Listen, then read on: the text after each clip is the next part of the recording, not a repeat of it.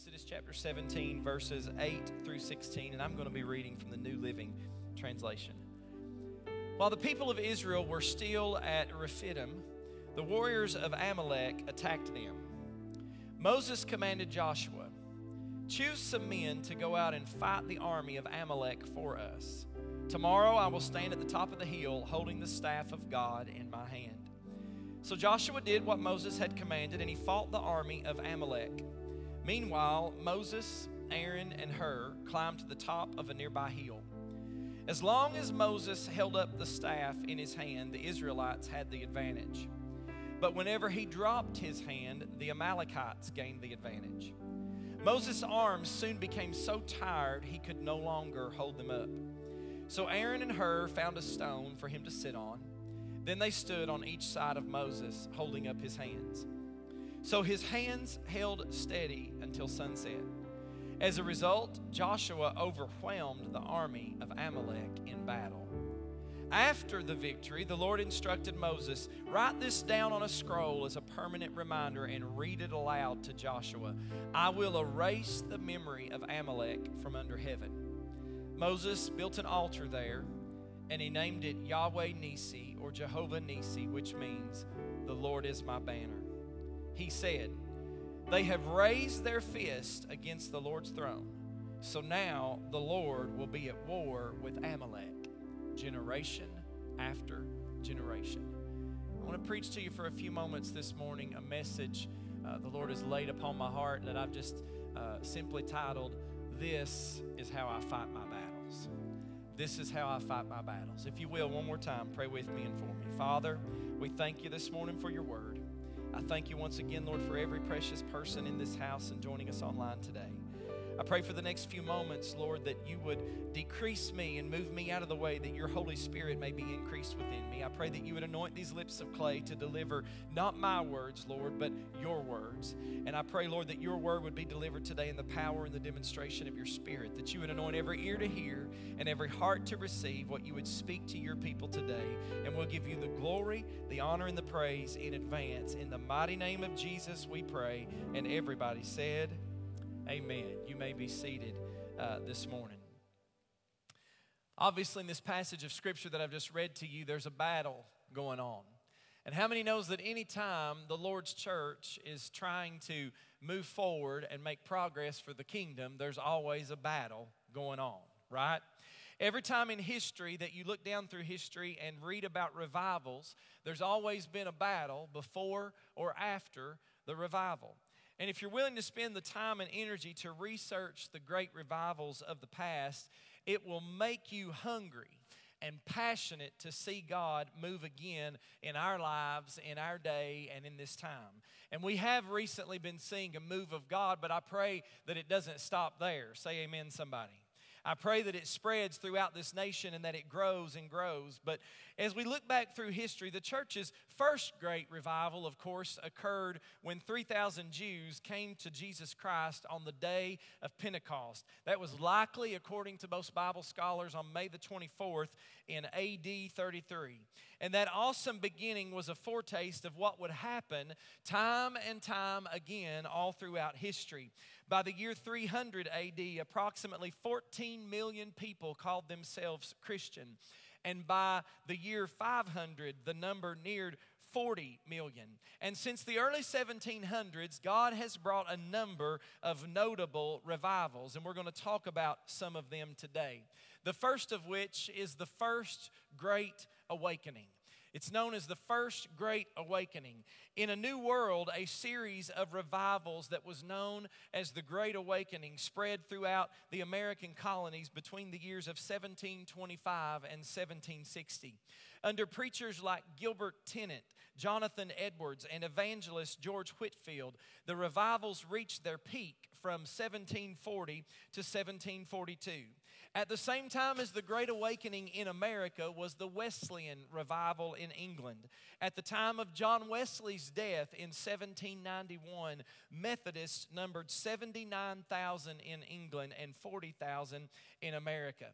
One of those great revivals of the American past took place in the late spring and the early summer of the year 1801 at Cane Ridge in central Kentucky, where as many three, as 3,000 people were converted.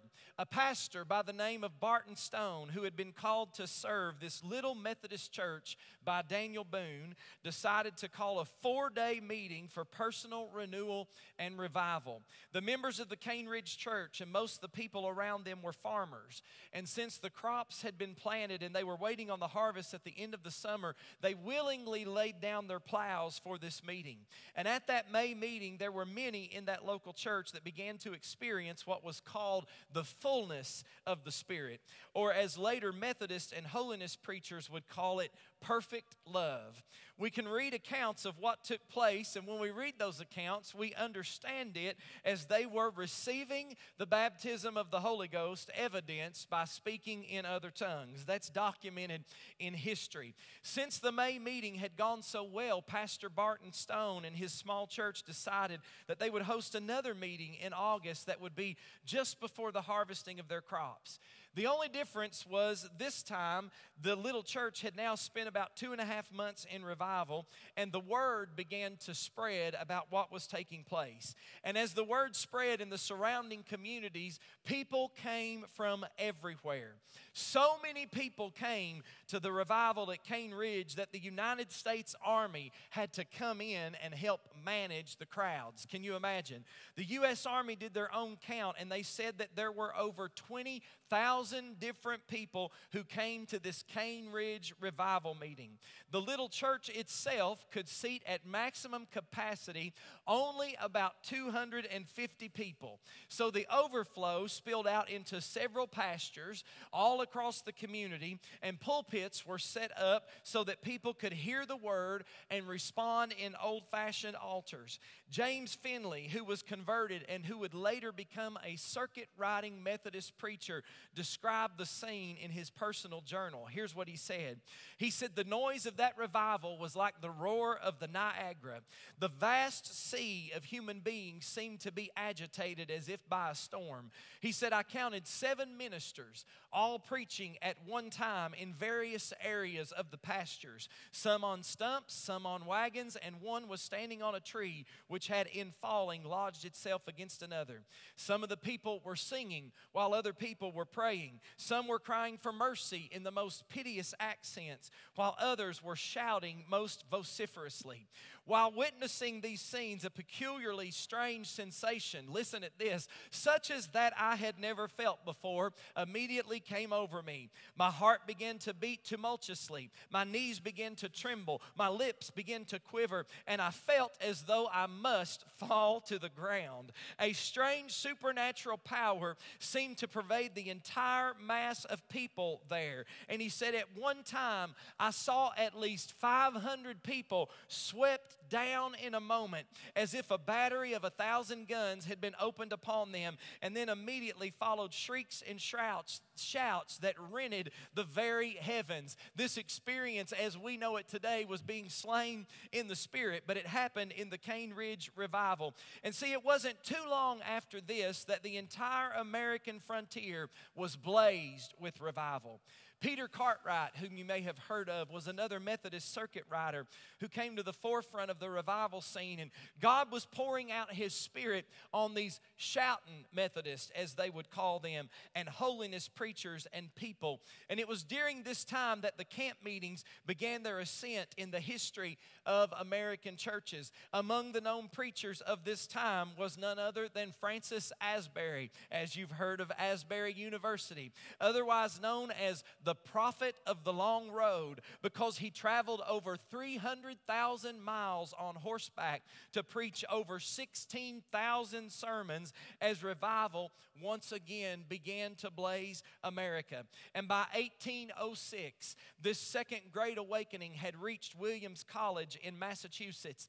There, there were five students that prayed during a thunderstorm under the shelter of a haystack four of the five committing themselves to becoming missionaries. And this was known as the Haystack prayer meeting. And from the haystack prayer meeting, which is what it came to be called, was the beginning of the American foreign missions movement as we know it. Because four young people, uh, five students, prayed under the shelter of a haystack, and then they, four of them committed themselves to become missionaries. And that's the first documented account of people taking the gospel overseas in 1806. And the prayer meeting revival, or the layman's revival, you may have heard of, began as a prayer meeting of six people on Fulton Street in New York City in 1857. This revival spread quickly throughout the world. Jeremiah Lanphier, you may have heard of, the neighborhood missionary to poor immigrants for the North Dutch Church in New York City. He became burdened about the city. He was burdened about conditions in the city and the country. And on September the 23rd in 1857, he launched a weekly noon, hour long prayer meeting for businessmen in a third floor classroom of the North Dutch Church. Nobody showed up for the first half hour. Six men straggled in to pray the second half hour. 20 people came to pray the next week, and more than 30 attended the weekly prayer meetings the following month. The religious papers began to publicize the Fulton Street prayer meeting late that October, and by early November, it had become a daily prayer gathering with some 200 people from a wide variety of denominations attending every single day. Other prayer meetings began to spring up all across New York City, and by the following April, 10,000 people were gathering at different locations daily for prayer in New York City. These developments proved to be so significant that even the secular press began to publish regular updates of this blossoming prayer movement and its spiritual and social benefits to society. And over the next two years, a million converts were added to American churches and a million churches in England and in Ireland. Think about that. Then the Welsh revival began in 1904 under the preaching of Evan Roberts. Within two years, two years, 100,000 converts were added to the Welsh church. More than 5 million people came to Christ as the revival spread throughout the world. And as part of this same outpouring of the Holy Spirit, revival came in 1906 to a mission church led by William Seymour in a dilapidated building on Azusa Street in Los Angeles. And the Azusa Street revival would become the formative event for early Pentecostalism as we know it today. And then the Church of God, whom we are a part of, on August the 19th, 1886, began in Monroe County, Tennessee, near the North Carolina border. A former Baptist, nothing wrong with Baptist, I was a former Baptist myself. A former Baptist, Richard Green Spurling, preached in a mill house along Barney Creek, and eight people formed a Christian union for the purpose of following the New Testament as their rule of faith and practice, giving each other equal rights and privilege to interpret the scripture and sitting together as the church of God. 21 years later, the growing movement formally adopted the name Church of God. And 10 years 10 years after that organizational meeting, a revival at the Shearer Schoolhouse in nearby Camp Creek North Carolina, introduced the doctrine of sanctification to the community. Opposition to this doctrine led to severe persecution, but a spirit of revival prevailed, and the holiness believers experienced an outpouring of the Holy Spirit that included speaking in other tongues and divine healing. Such experiences prepared the way for the explosion of the Pentecostal movement in the early 20th century. And today, Church of God Ministries include more than 8 million members in I don't even know how many nations, countries, and territories now, over 200 nations, countries, and territories, and some nearly 40,000 congregations serve around the world. What are you saying, Pastor? I'm saying we need revival again. We need revival again. An earth shaking, church changing revival is what we need to see again. But can I tell you this morning that all revivals have a price tag on them? They're not cheap, they don't come easy. They require great devotion and personal sacrifice. Revivals will bring the church back to prayer. Revivals will return the church to a hunger for the Word of God. Revival will jolt the church from spiritual stagnation and deadness of heart. Revivals will stimulate the church to heartfelt, sincere worship. Revival brings the church to a place of intercessory prayer that is marked by tears and travail. Revivals cause commitment. Listen to your pastor this morning. Commitment to holiness and separation from the world. Revivals fill the church with passion and godly desire. But the question of the day is this Who is hungry for revival? I got about two. Who is hungry for revival? Do you know what it means to be hungry? Anybody know what it is to experience hunger pains? When you don't have food around you, but your stomach begins to growl and you realize I need to put something in there. Anybody know what I'm talking about? Can I tell you that the church needs to get hungry for revival? We need to get hungry for an authentic encounter with the Lord Jesus Christ. I want our young people to have an authentic encounter with Jesus because there's going to come a day when they're not going to have their youth pastors to come to. They're not going to have their pastor to come to. There's going to come a day when you, as old as some of you are, have depended on somebody else to get a prayer through for you most of your adult Christian life. It's quiet now.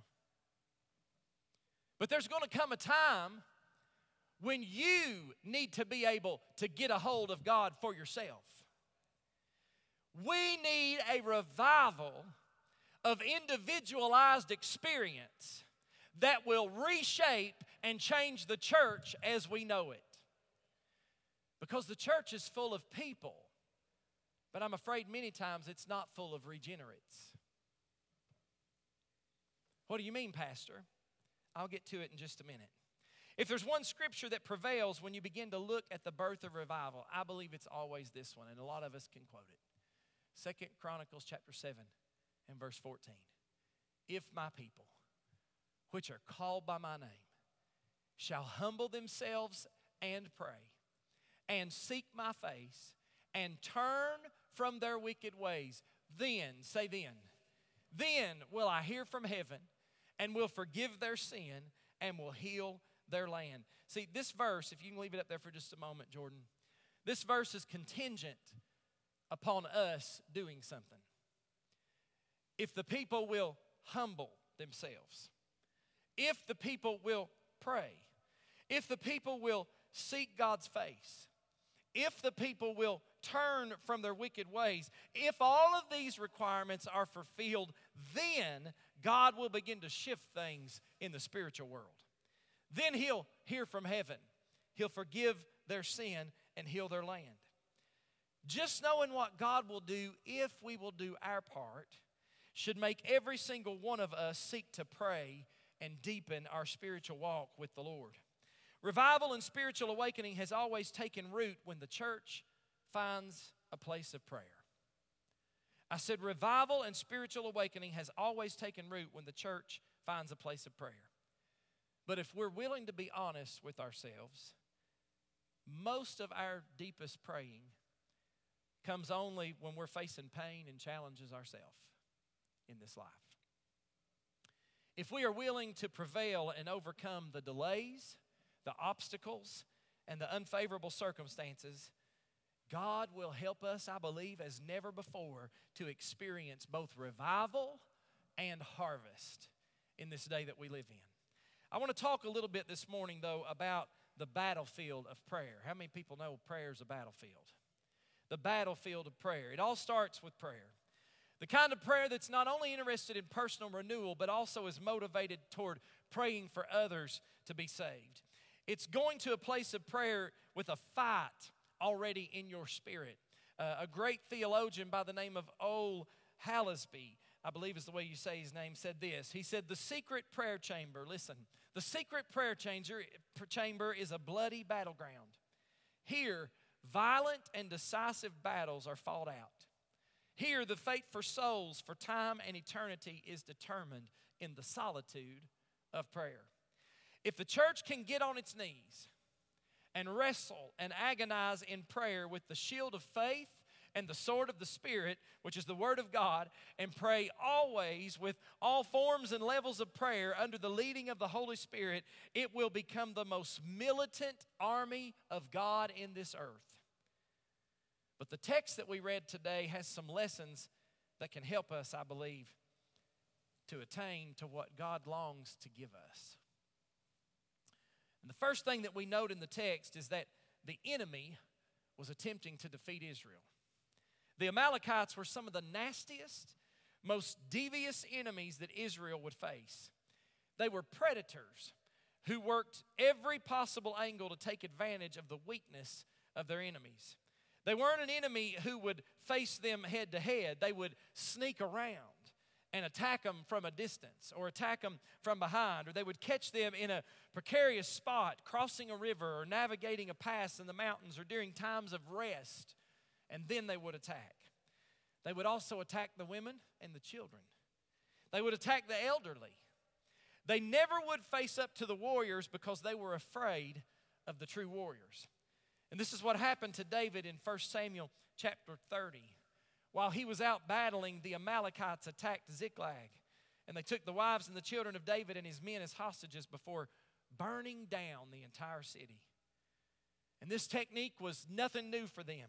They had been doing it like this for years. And as a matter of fact, Deuteronomy chapter 25, verses 17 and 18 said this Never forget what the Amalekites did to you as you came from Egypt. They attacked you when you were exhausted and weary, and they struck down those who were straggling behind. They had no fear of God. That's what the Amalekites did best. They would indirectly attack at the weakest points. Can I tell you, church, that this is the way the devil is still operating today? He'll always attack at the weakest points. He'll always attack unexpectedly, and he'll always attack unfairly. It can be so discouraging sometimes in this life, if we're just being real this morning, it can be so discouraging sometimes when we're fighting the enemy. Because just as soon as you, we read this scripture, as soon as you put your arms down, you'll find yourself under attack. There's three hindrances that stand in our way when we are endeavoring and striving to bring revival on spiritual battlefields. You know what those three things are? If you're going to write anything down, write these down. The three things are these our wants, our enemies, and our sins. But if you'll stay with it, in the end, you're going to discover that you'll thank God for every one of those three obstacles because they'll bring you into a deeper relationship and a deeper faith with the Lord Jesus Christ. They will serve as a vehicle for your victory, but you have to acknowledge them. The first one is our wants. Our wants are just like those that Israel had to worry with. Because, see, Israel, they didn't pack up any staples from Goshen to help them while they were in the wilderness. They didn't take any food, they didn't take any water, they didn't take any extra clothes. But God's blessings brought them manna from heaven. His provision made a rock to follow them around that would provide water for them.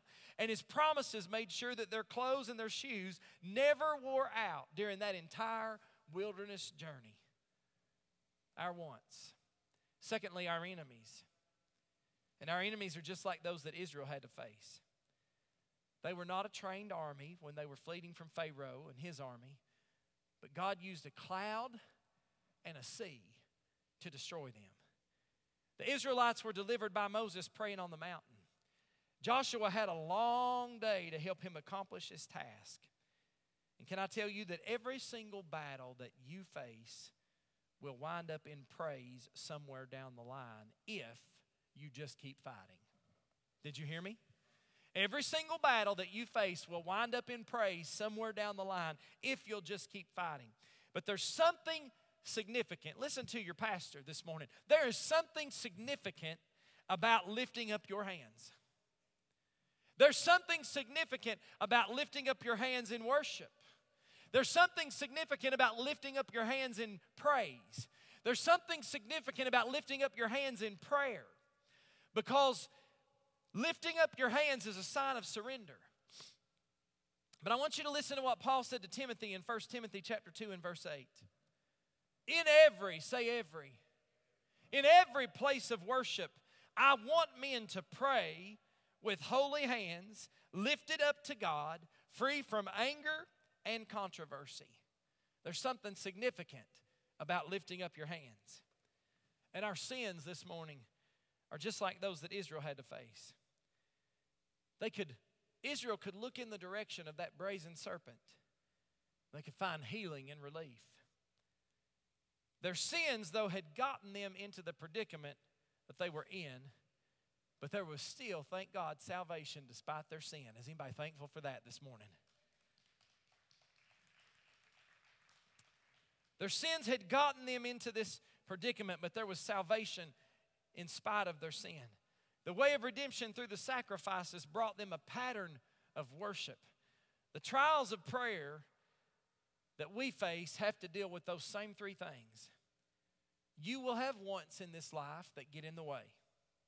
You will have enemies in this life that get in the way. And you will have sins and failures in this life that will weigh you down but you have to continue in prayer. You know what prayer's greatest trial is, though? Our weariness. When we get tired. What do you do with the weariness of continued prayer? Can we just be transparent this morning? Has anybody ever prayed for something so much and you didn't see the answer that you got wore out praying with it, praying for it? Mm-hmm. What do we do with the weariness of continued prayer. This is what Moses experienced in the heat of the battle on that day. He got tired, plain and simple. Moses got tired. The devil does his best to take advantage of you in your times of spiritual weariness. The devil will let a spiritual lethargy, if you will, overtake us so that it will cause us to seek after sleep spiritual sleep and slumber. You know what Charles Spurgeon said? Charles Spurgeon said, A slumbering spirit is the best friend prayerlessness can find. A slumbering spirit is the best friend prayerlessness can find. It's interesting to me that Joshua never got weary in fighting, but Moses got weary in praying. Did you hear me? Hmm. The more spiritual, I believe this is the reason. The more spiritual an exercise is, the more difficult it is for the flesh and blood man to maintain it. That's why it's easy. I'm going to preach on this for just a few moments because, see, we just got done with Serve Sunday, and well over 100 people signed up to serve, and that's wonderful. But this is why it's easy to serve in the church, but it's hard to pray. This is why it's easy to organize an event in the church, but it's hard to pray. This is why it's easy to be busy for God, but hard to pray and spend time with God. This is why it's easy to encourage people with our words, but it's hard to spend time in prayer for them. That's one of the things that I dislike so much about Facebook. People will comment on there praying for you. Are they really? The Lord checked me one day. The Lord checked me one day. And he said, Don't comment it unless you're going to do it.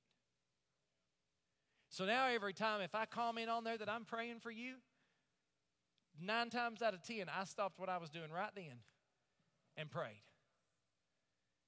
That's why it's easy to encourage people with our words, but it's hard to do the thing that brings the most results. And that's why the devil, the world, and our flesh want to keep us distracted from the war room of prayer. Can I tell you that I showed a house recently in real estate that had a room labeled the war room? Well, can I tell you, if you was the prospective buyer, you probably wouldn't have wanted this preacher as your real estate agent.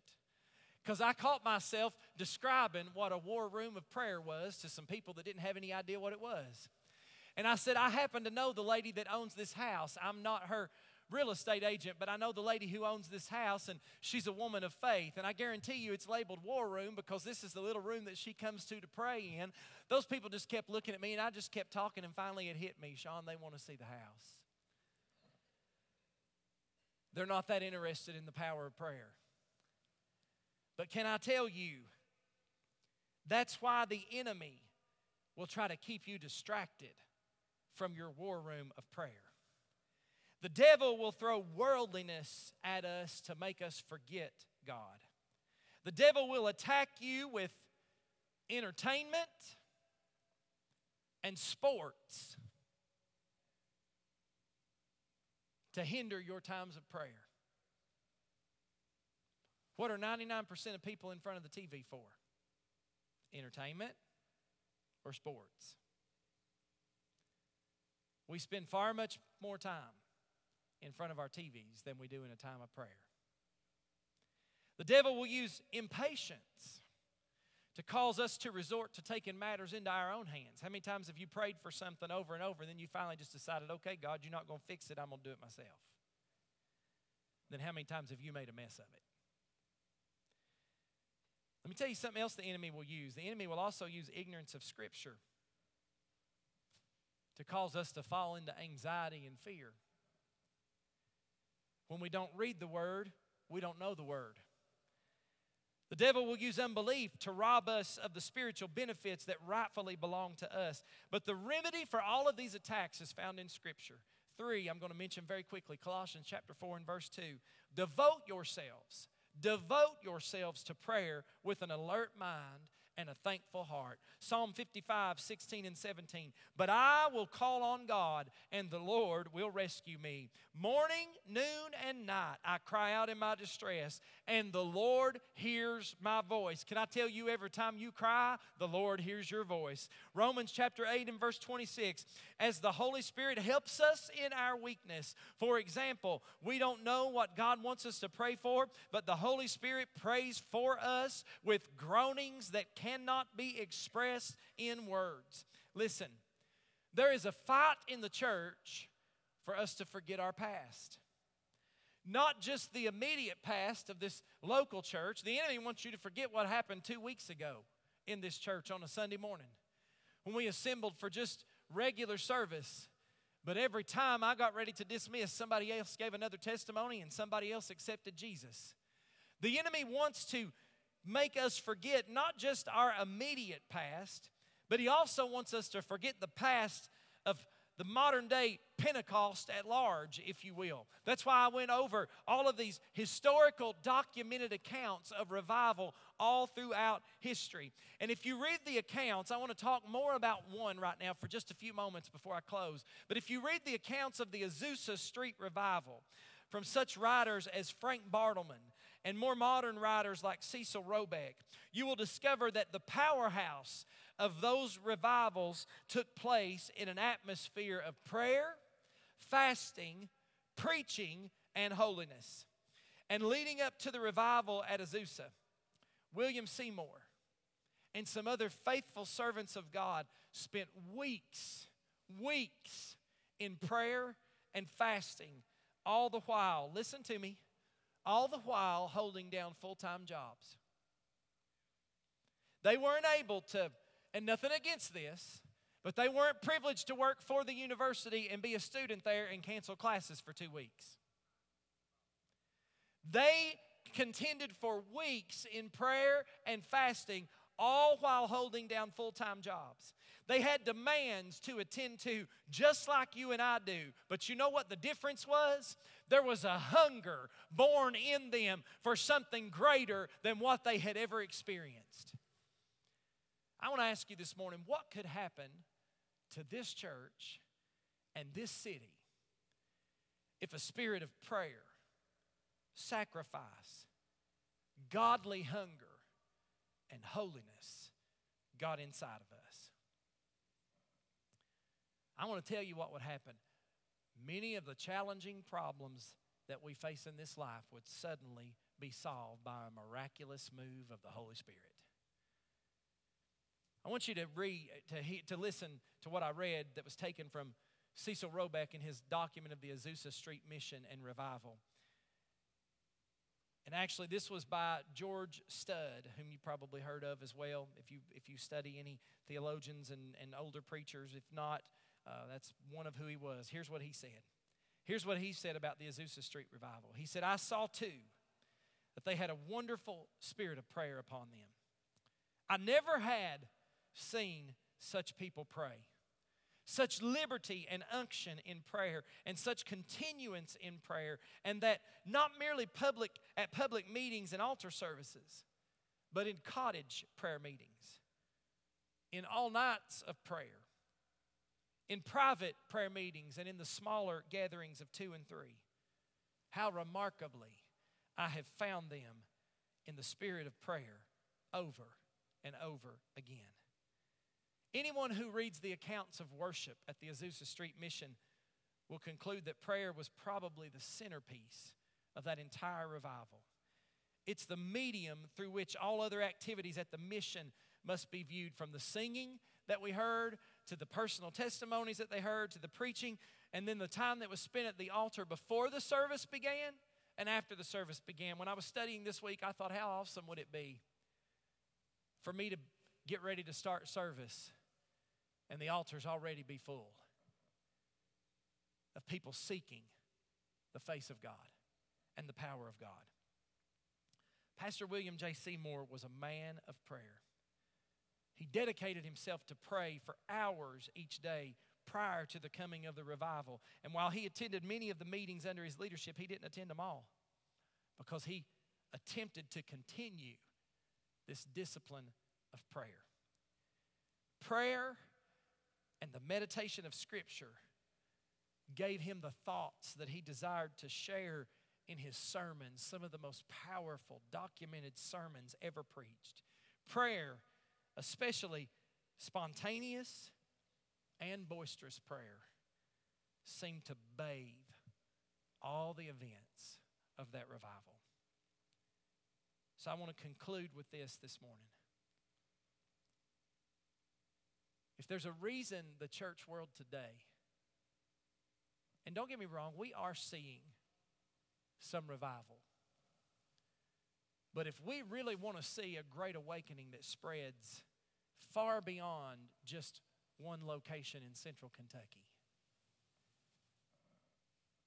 we have to get past the weariness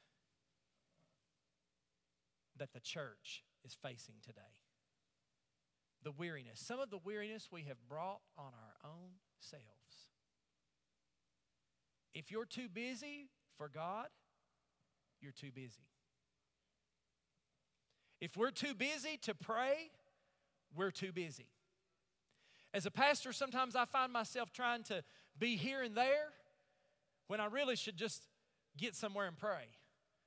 My mama used to say, get somewhere and sit down. Just get somewhere and pray. The remedy for weariness, though, is perseverance. We got to persist in our praying. That means we'll have to make a conscious effort to keep praying no matter what. But listen to me, I'm almost finished. The vast difference, the vast difference in those who get answers from God and those who do not is the willingness to prevail in prayer despite the weariness of the battle. How long did Moses keep his hands raised to God in prayer? I'll tell you how long. Until Amalek was defeated. How long did Joshua hold out the javelin toward Ai while the army attacked? I'll tell you how long. Until Jericho was completely destroyed. How long did Elijah stay on his knees in prevailing prayer after the three year drought? He stayed there until it rained, until the clouds formed in the sky. How long did Jesus himself pray in the Garden of Gethsemane? He prayed until his sweat became as great drops of blood as Satan was defeated. How long were the disciples to tarry in prayer in Jerusalem? How long did Jesus tell them? Until they were endued with power from on high. And how long did the 120 continue in prayer in the upper room? They prayed until the Holy Ghost fell. If you'll come to the music this morning. Church, I want to tell you something. The devil is a clever enemy. I said, the devil is a clever enemy. He's full of deceptive tricks, and he has a strategy that works, that he works with in every single battle. He's got a different strategy. And sometimes we think we've all been here.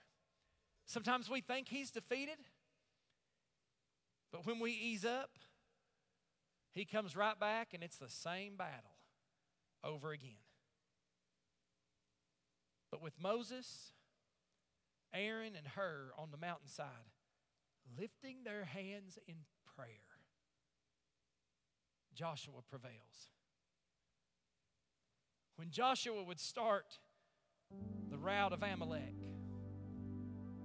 when that army would begin to retreat, Moses would ease his weary arms down because they were tired. But as soon as he did, immediately the picture would change. Amalek would rally their forces, they would attack again. So again, Moses would lift his hands in prayer. When he did, Joshua would gain the upper ground. And he'd start that rout and that retreat of troops all over again. But as soon as Moses began to relax, Amalek would recover. He'd return with a vengeance. And the lessons that we learn out of this story in Scripture today is obvious. Visible victories are dependent upon a spiritual battle. Visible victories are dependent upon a spiritual battle. But the victories that we do gain must be followed with continual, relentless attacks until that enemy is totally defeated. Totally defeated. We have to keep praying, church, when we're weary. We have to keep praying when we're discouraged. We have to keep praying when we're tired in the battle. We have to keep praying. If you'll stand with me all over the room this morning, I want to share one more passage of Scripture with you. Found in the book of Luke, chapter 11, verses 5 through 8. Jesus was teaching them more about prayer. He used this story. He said, Suppose you went to a friend's house at midnight wanting to borrow three loaves of bread. You say to him, A friend of mine has just arrived for a visit and I have nothing for him to eat. And suppose he calls out from his bedroom. He don't even come to the door. Calls out from his bedroom and says, Don't bother me. The door's locked for the night and my family and I are all in bed. I can't help you. Jesus said, But I tell you this though he won't do it for friendship's sake, if you keep knocking long enough, he will get up and give you whatever you need because of your shameless persistence. Jesus was teaching them something about prayer. This pastor stopped by here to tell you this morning you might be weary in what you've been praying about. You might be weary from the battle that you've been facing. But if you'll find yourself yourself, don't find somebody else, find yourself a place of prayer, and you'll keep knocking and knocking and knocking. Jesus Himself was teaching here. He will get up and give you whatever you need because of your shameless persistence. But I can't be persistent in prayer for you. It's time that the church that calls themselves the church learns how to get a hold of the horns of the altar for themselves. This is a message to people that should be spiritually mature. Now, if you're a new convert, You're just learning about prayer. And don't let that bother you. Don't let that hinder you. But you hear this preacher this morning. Find yourself a personal place of prayer. But to those of us that say we're spiritually mature, let's stop giving the devil credit. I said, let's stop giving the devil credit. I hear more people say, I'm wore out with this. I can't, I don't, I can't deal with this anymore. Why me? Why? Let's stop giving the devil credit. Let's get up to the horns of the altar and let's keep knocking on the door until we find Jesus do what he promised in this word that he would do, and that is get up and give you whatever you need. So I don't know what it is you need this morning, but here's what I know. They're going to sing, we're going to find a place of prayer. And I want everybody that will to find a place of prayer and join us this morning and let's knock on the door of heaven together.